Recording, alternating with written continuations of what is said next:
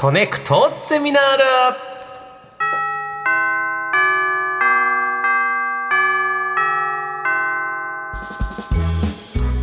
毎週さまざまなジャンルの講師が登場しあなたの知りたいという知識欲にコネクトする学校コネクトゼミナール、はい。略してコゼミ。39時間目の授業は新幹線学パート2です。パート2ついに来た。はい、えー今日の講師の方をお招きします。どうぞはい、竹内正弘と申します。よろしくお願いします。よろしくお願いしますお願いします竹内さんは2度目のご登場ということで年の瀬のお忙しい時にありがとうございます改めまして竹内正弘さんは文筆家として地図や鉄道近現代史をライフワークに取材執筆をされていらっしゃいます、はい。前回もあっという間に終わっちゃって。本当ですね。足りなかった。新幹線の成り立ちについてとか、えー新幹線の長い駅名にはこの結構政治的な思惑が絡んでいるっていうのも面結局立ててるのは人だということですようん。ねだから人のドラマや思いが、ね。いいも悪いも入ってんだよ。普通に何も知らず乗ってましたけどやっぱ知れば知るほど電車のこと面白く見られますね、で知れば知るほど運賃を安く感じることもあるよ。そうですね。うん。そういう風でもいいですよ。はい、はい、ということで竹内さんがお送りするコネクトゼミナール。今回の講義のテーマは何でしょうか？続、なぜそこを走っているか。新幹線、リニアにまつわる謎。来ました。前回いらっしゃった時も本当にお話が面白くて、もうありがとうこぼれてしまったお話がたくさんあるんですよ、はい。うん。全てに理由があるんです鉄道は、はい、はい、企業努力の塊です。いろいろあの教えてください、はい。今回はえっ、と新幹線とリニアにまつわるそうですね。お話というまあ前回本当にあの、えー用意してきたことが全然話しきれてなかったので、まあ今回はあのまあ新幹線、それからリニア中央新幹線ですね。はい。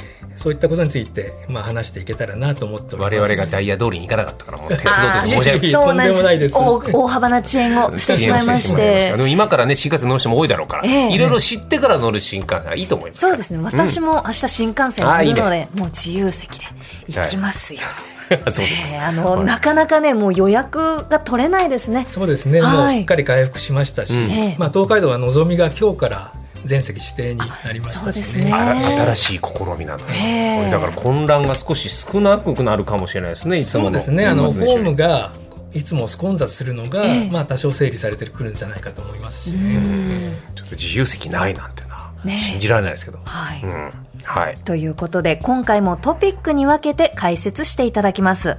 竹内さん一つ目のトピックは何でしょうか、はい。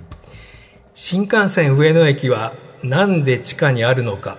これ聞きたかったんですよ。新幹線の上野駅、あのえっと、新幹線の改札をこう入ってからもうん。かなり下りますよね、えはい。えまあ上野って言ってんのにね、うん、あ下のだ。下のなんですよ、ええ。文字面ですけどはい、はい。まあ、新幹線ってなんかこう地下を走ってるトンネルが長い印象あるんですけど、駅で地下駅っていうのは実は上野駅一つしかないんですね。一つだけ。はいはい、うん、でしかもその、まあ、上野っていうと、まあ、北国の玄関駅だし、まあ、今となってはまあ新幹線があって当たり前だと思いますけど、はい。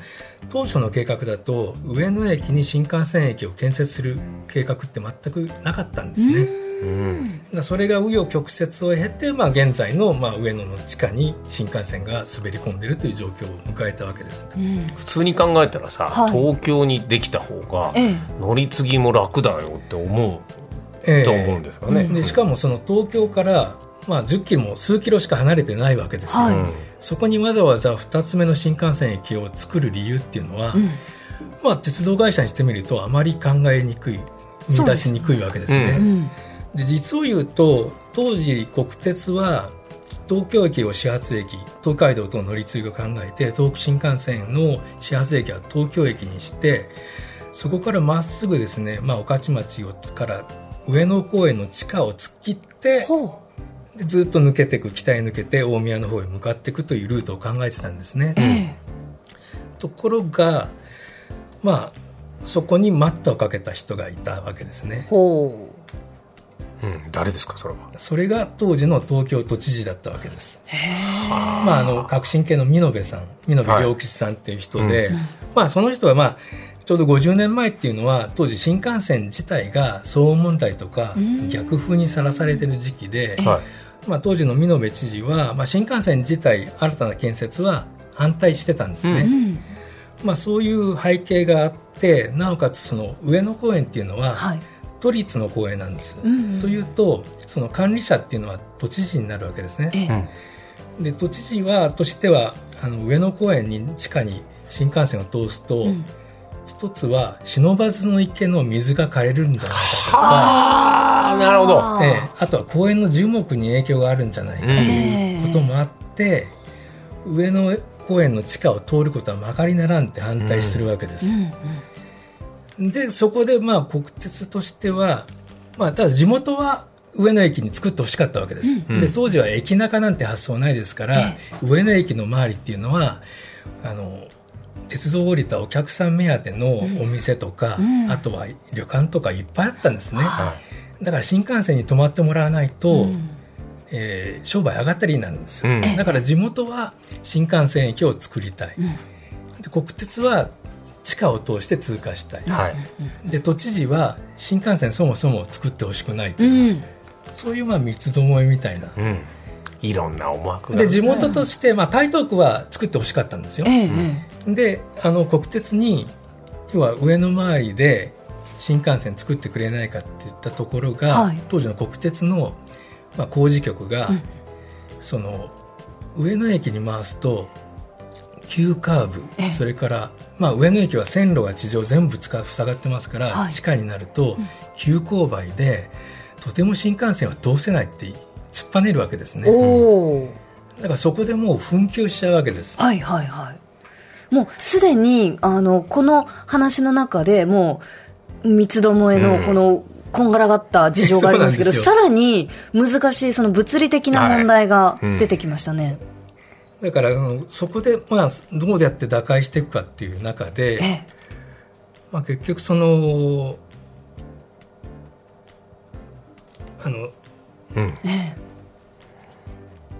上野にねやっぱだからうん。どうなぜつくだからつく必要なかったけども結果そこにたどり着いたってことですよね、えうん当時し東海道新幹線っていうのは、はい。まあ、東京から博多まで、えまあ、昭和50年1975年に開通するんですけれども、その頃ちょうど東海道新幹線が開業して10年目ぐらいでええ。故障が出てきたんですよね。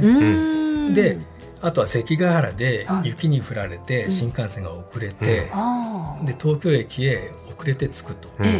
東京駅のホームが足りなくなってくるって問題がはい出てくるんですでしかも新幹線が山陽新幹線が博多まで伸びると列車も増えてくるから、うんうんいよいよ東京駅のホームが足りなくなるんですね。うん。で東京駅のホーム新幹線ホームっていうのは最初2本からスタートして、ええ。で当時4本まで増やしたんですけど、はいはい。それでも足りなくなって、えで当時はそのさっき申し上げたように東北新幹線用に、まあ、東京駅を始発に設定してたんで、4つの線を東北新幹線用に確保してたんですえよ、うん。それ以外東海道新幹線東海新幹線以外に、はい。うんうんでそのうちの2本をまだあの東北新幹線がいつまでたっても東京に伸びてくる目処が立たないから、ええ4本のうち2本を東海道に使っちゃうんですよ。なるほど取っておいたパイをもう。そうなんじゃあですよ6本だったってことですか？6本。だからあの東海道新幹線の今の東京駅のホームを見ていただくと、はい。あの東側の4つの方線っていうのは、うん。綺麗に南北方向を向いてるんですけど、えその左側の2本だけええ。ぐーってくの字を曲がってるんですよ。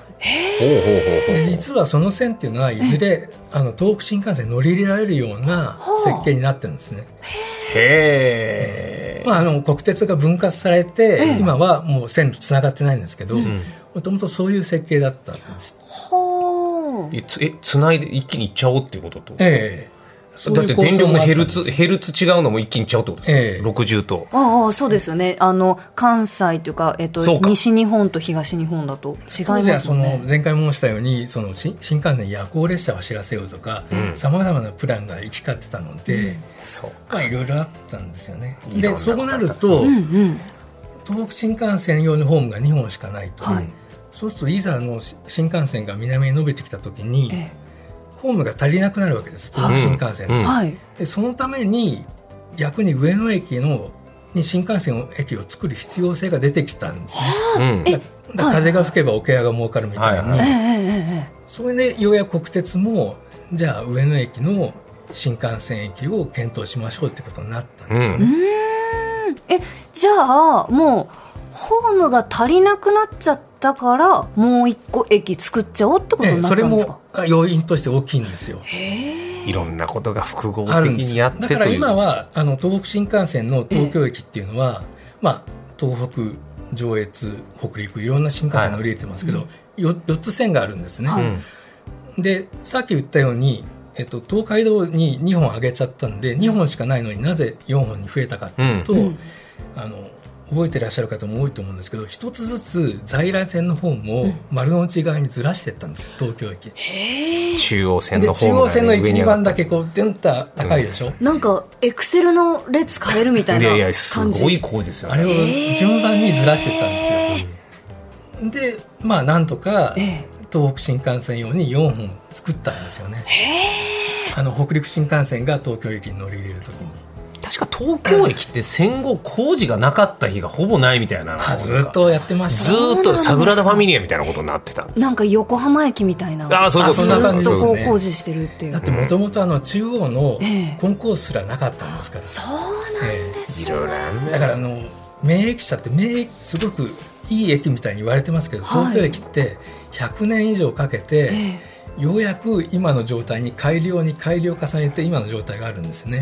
そうなんですね、え駅ってなんつうかこう本当に素人のイメージからすると、あのもうポンってできてもうそれで完成ですみたいなイメージだったんですけどこうずっとずっと増えたり減ったりこう進化し続けてるものなんですね。なるべくしたくないから計画するけどん。今の渋谷駅みたいな。渋谷がそうですね。はい確かにそうですこれね営業止めりゃ僕はもっと早いと思うんですよ。営業しながら工事ってのは麻酔しないで手術するようなもんよ。まあそうですね。すごいよ。土も痛くないより痛くないよですよ。ええすごいです。いや大変ですね。はい。そういうので今あると。で上野駅もそういうふうで見ていただけると。なるほど。誰が使うのこれみたいなことをね思ってね、る今となってはなんか上野駅って地下がガラーンとしちゃってますけど、ええ。実はそういう経緯があったしで上野東京間も乗り入れまでに結構時間かかってるじゃないですか、うんずっと上野始発の時代が長かったんで、はいはいはいだ上野駅に作ったってことはやっぱり有効だったんですよね。うーん。ええ今更止めるわけいかないですもんね今そうですそうですね、でも埼玉県民からするとやっぱり上野があるとすごく出やすいので、ああまあそれもあんのか。なるほどね。うん便利ですね、は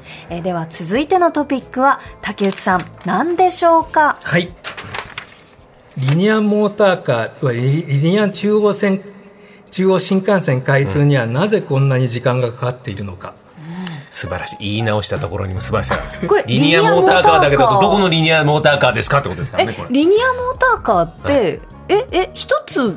日本の場合は日本だと一つだと思ってたんですけど、リニア中央新幹線っていうのがあるんですか？まあ今はだから正正式名称は中央新幹線。ああそうなんですね、ええ。まあ通称はまあリニア中央中央新幹線っていう形になってますね。はい。そうですよ。やっぱリニアモーターカーというかリニア中央新幹線、うん。あのこの磁石でビュンとこう行くうん。電電磁石の力で、あの行く。そうですね反発するすんごい力速いんですよね、ええ。そもそもあの仕組みが私はまだよく分かってないんですよね。ああなるほど、ね大阪万博からねずっとイメージが懐かしいですね、ええちょうどあの1970年の大阪万博で、はい。すごく未来の形をしたええ。模型を走らせてはい。大きな話題になったんですね、ええ。だからその頃から日本人ってリニアモーターカーという名前をやっぱ特別なものとして意識するようになったんですよね。超電動って言って浮いてるんですよ。ねなんか浮いてるんですよね、で浮いててすんごい速いんですよねまあす最高ごい速いです、ねまあ、500キロぐらい、目指してとか、まあ、上電動超電動いろいろあるんですけど、ええでも大江戸線もあのリニアですからえねそうなんですか？意大江戸線。そうなんですよ。みんな知らないですけど。えリニアで走ってるんですか？あれは動く動力はリニアで、はい、浮いてないだけで。あそうなんだ。えじゃこれもスペースがないからそうですよね、あで電気じゃないってことですか？じゃなくて電気を使って動力と動力源がだからモーターをつけるええ。車両にスペースがなかったので、はいはいはい。えーそうなんですよ、はい、動いてる。いろいろリニアに我々乗ってる。んですけど浮くのはなかなかってことですね。そうなんだ。なるほど。10センチも浮くのはですね。でもなんかはい。このリニアモーターカーというか、そのリニア中央新幹線ずっとなんかできるできるって言っててまだなんかはい。使えてない感じ、2027年に開通をね予定しましたねね先生。はいええ当初はそれの予定でずっと進んでるんですけど、はいちょっとあの静岡県の知事さんが、ええ。まあ、ちょっと待ったをかけてるわけですよね。ほう。だからそのまあ区間としては、まあ、10キロぐらいなんですけど、まあ、それでそこの区工事は進んでないという状況になってて、うん。まあ、それそこが開通しないと当然走らせられないわけですから、えまあ、今開通めどっていうのは未定になっちゃってるわけですね。はあじゃあ、えっ、と全部で何キロくらいのそのコーコースというか、えー路線なんですか？また名古屋まで、えー行くそうですね。ぐらいの、はい、品川から名古屋までのその10キロが今そのうちのうん。長野県を通る10キロのところが工事させねえよってことになっちゃってるっていう。うーん。ええだからあ品静岡県の。ええ品川名古屋までだいたい、え何キロぐらいですかえね286キロぐらい。おー。じゃあ286キロ分の10キロが今ボトルネックになってる。まあそういうことですようね。ええーん開通するとね40分で名古屋まで行けね。あそうなんですか、ん。なんどうしてあの静岡県知事の方はそれに反対をしてるんですか、まあ、そのルート自体は全部トンネルだし、ええ。まあ、あの人人の家とか全くないわけですけど、うんうん。結局水の問題、水の問題、ええ。はただまあそれもその大井川のええ。水が枯れるんじゃないかとか、うんそういうまあ問題を提起していらっしゃるわけですけど、いうん。まあ、それに対して鉄道会社 JR 東海は、まあ、その解決案を出してるわけですよね。うんうん。だからその静岡県知事が提案した案に提案というか、うん。ここがダメなんじゃないかっていう案に対して、うん。鉄道会社が全部その代案というか解決策を提示してて、だから地元っていうか市町村レベルはもうあの反対してないわけですうね。特に反対運動があるわけじゃない。トンネルを掘るともうじもうそれはもうしょうが水が出るんですよ。ええ出ちゃう、ん。でそれを、えー大井川に戻すという仕組みを今うんうん。JR 東海は提案してるんですけども、はいはい。ねそこで川かが枯れないようにってことまあ、あの一つ解決するとじゃあええ。今度は別の問題とか、うんまあ、うん。なんていうかまあキリがないっていう印象を持っちゃうんですけど、一滴たりとももうお前の戻せよっていうふうなとこに今ちょっとなっちゃってるうのが。ん。じゃあ交渉が結構難航しているってことなんですね。まあそうですね、うん。ただまあそのもともと因縁があって静岡県と、はい。あの JR 東海っていうの。は、東海道新幹線の問題がっていうか、はい。あるわけですよ。のぞみ停車問題っていう一つは。うん。これはもうあの今の知事さんになる前から静岡県があの、まあ、20年ぐらい前から言い出してるんですけどその東海道新幹線で515キロ、うん。実際のキロ数あるんですけどね、はい。東京新大阪間、そのうち静岡県を170キロ。でよくあの東海道新幹線乗車するといつまでたっても静岡県から抜けられないっていうような印象あうんー。あったりしません？そうんそうですいろいろあるんですよ。かえっとい新くつ富士、か。はい、駅ありますね。全体の3分の1が静岡県通ってるんですよ。あそうなんだ。えへえ。まあだけどもね、ええええ静岡県にしてみれば、まあ、そんなに通し通してるのに、なんで止めないんだと。ああそっか。あのえっ、と小玉ば小玉だとちゃんとこう一回一回止まる。けど、うん。えっ、と何が止まらないののぞみ。のぞみか。要は品川の次ももう名古屋だから。あまあ、そっか。新横浜あ新横浜で。新横浜の次名古屋なんで全静岡飛ばされちゃうんですよ。ああ、なんでなんですかね、まあ速達性そうでしょうね。早いからってことですか、ええ。まあ、その速さを確保する上ええで、えとかビジネスの需要なんかで、まあ、その、し結局、結果的に静岡県を飛ばしちゃってるっていう問題があって。まあこんなに土地を上げてやってんのに止まんねえとは何事だみたいな、だだから20年前に知事は、税金かけてやるっていうところまで。え税金？通行税みたいあな。あなるほど。嫌いなことがあるんだけど、まあ、ええ。JR 東海の言い分としては、これでリニアが通るとします、ええ。名古屋まで直通で行くのが多いです、ってことは望みの本数が減るんですよ、ってことはひか静岡の小玉の便数が増えやすくなるので、うん。より今望みに抜かれるので待ってるんですよ。はいはいはい、静岡県民であって静岡を使う人は、ええその通過が少なくなるのでより便利にはなりますよとい。うんうまみは一個あるといえばありますね。そうですね、うん。それともう一つははい。静岡県としては、あの大井川の先っていうのは牧之原台地っていうところに茶畑のところになってえトンネルになるんですよ新幹線は、その上に富士山空港静岡県富士山空港って空港が今できてるんですね、へで新幹線の新駅を作ってくれって要望してるんですよ、あその飛行場というかえすぐの空港のすところぐうん。下はい。え。へえそれを、まあ、JR 東海は突っぱねてるっていう。すぐ近くに駅があるんですよ。もう一個足すと、新幹線である必要がみたいな思いもあったりとか。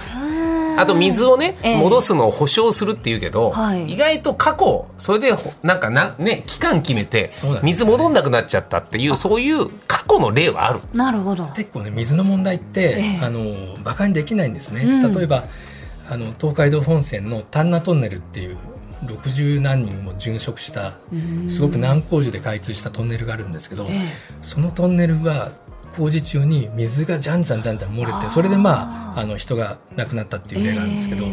そのトンネルの上の丹那盆地っていうところは、はい。それまで水田地帯だったのが、ええ。水が全くなくなっちゃったんです。あその工事によってそうそう水脈が変わって。どんどん水が出ちゃそうそうですったんでね、今あの丹那盆地は何になってるかって言ったら酪農地帯になってるんです。よああじゃあもうガラッと環境がそう変わっちなんですだからゃったんです。ね水はね馬鹿にできないんですね。例えば、まあ、あの大清水トンネルって上越新幹線のはい。トンネルで、ええ。あそこも湧き水がすごくて、うん。あの JR はそれで商品化しちゃったぐらいなんですけどいい水が出るんですよ、ええ。ただしそれでもみなかみとかその温泉に影響があったって言われてますし、あと新幹線でいうと、ええ。その灘とか、はい。あとは広島の西条東広島市なんかはやっぱり、そのお酒の水脈を気にしてやっぱり新幹線はちょっと避けてるんですよね。そうなんですなね確かにトンネルと水ってええ。馬鹿にできないのは事実なんですよ。じゃあいらないんじゃないかみたいな空気もあるかもしれないけども、ええええ。でも今ね東海トラフっつって地震が起きて新幹線止まっちゃうと、ええええええ年もう1日40万人以上使ってる人のバイパスがないから、うんうん JR 東海としてはそのバイパスを作りたいっていうそれもありますね。理由があってええ。聞きたいと。まだまだなんだかこう聞いてるとそのリニア中央新幹線開通まで時間かかるんですかね？どう思われますか？竹内さん。は。県知事さんの。ええ。まあそうです地元をこう大切にする気持ちとかもうもちろんすごく、まあ、考えることが仕事ですし。大阪万博の時からやろうって言ってるのに、ええ。いろんなとこの思惑がありすぎて止まってて一回頓挫したとこ分かったお前らいいから、ええ。俺一社でやるわって JR 東海がもうお前らのお金いらないからうち一社でやるからやらせろっていうふうに英断したらここまで進んだんですよ、おおなるほど。だからねこれどっちもどっち。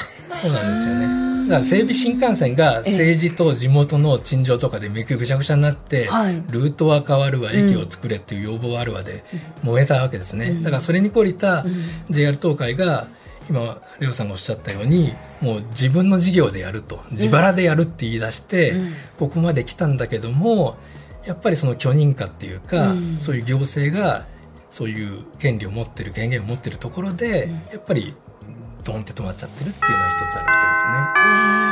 方もあんまりうまくはなかった気がするけどね。俺が金なんだから文句言わせないよみたいな。まあそうですね。そう言われるとちょっとむむっていう住んでるのは自分たちですか？水のことを考えると先生結局バイパスが必要だってことで確かに僕はリニア必要だなと思ったんだけど、ええ。北陸新幹線がええ。今年来年福井まで行くんですよ。でそのまま大阪まで行くので、ええいずれバイパスあるじゃねえかっていう気にもなっちゃって、会社が違うからみたいなそうですね。あとね、北陸新幹線って、ええ。ーぐるって迂回しちゃってるんですよね。まあ速達性でいうと、えー本当は長野からえ富山まで一直線で行く予定が、えはい。ギュって逆下筋カーブを描いちゃってるから実はバイパスになりにくくなっちゃってるっていうのもあるんですよね、うーん。難しいです。ちょっと現在進行形でしがらんでますね。しがらんでる。なかなかいや今日も本当にいろいろ面白い話ありがとうございましあこちらたこそありがとうございました、ね、あっという間に今日も授業終了ということで、はい。今日のお話もっと知りたい方は竹内さんのご著書 NHK 出版新書から出ております新幹線全史政治と地形で解き明かす。こちらぜひお求めください、コネクトゼミナール39時間目の講師は文筆家の竹内正弘さんでした。ありがとうございました。ありがとうございました。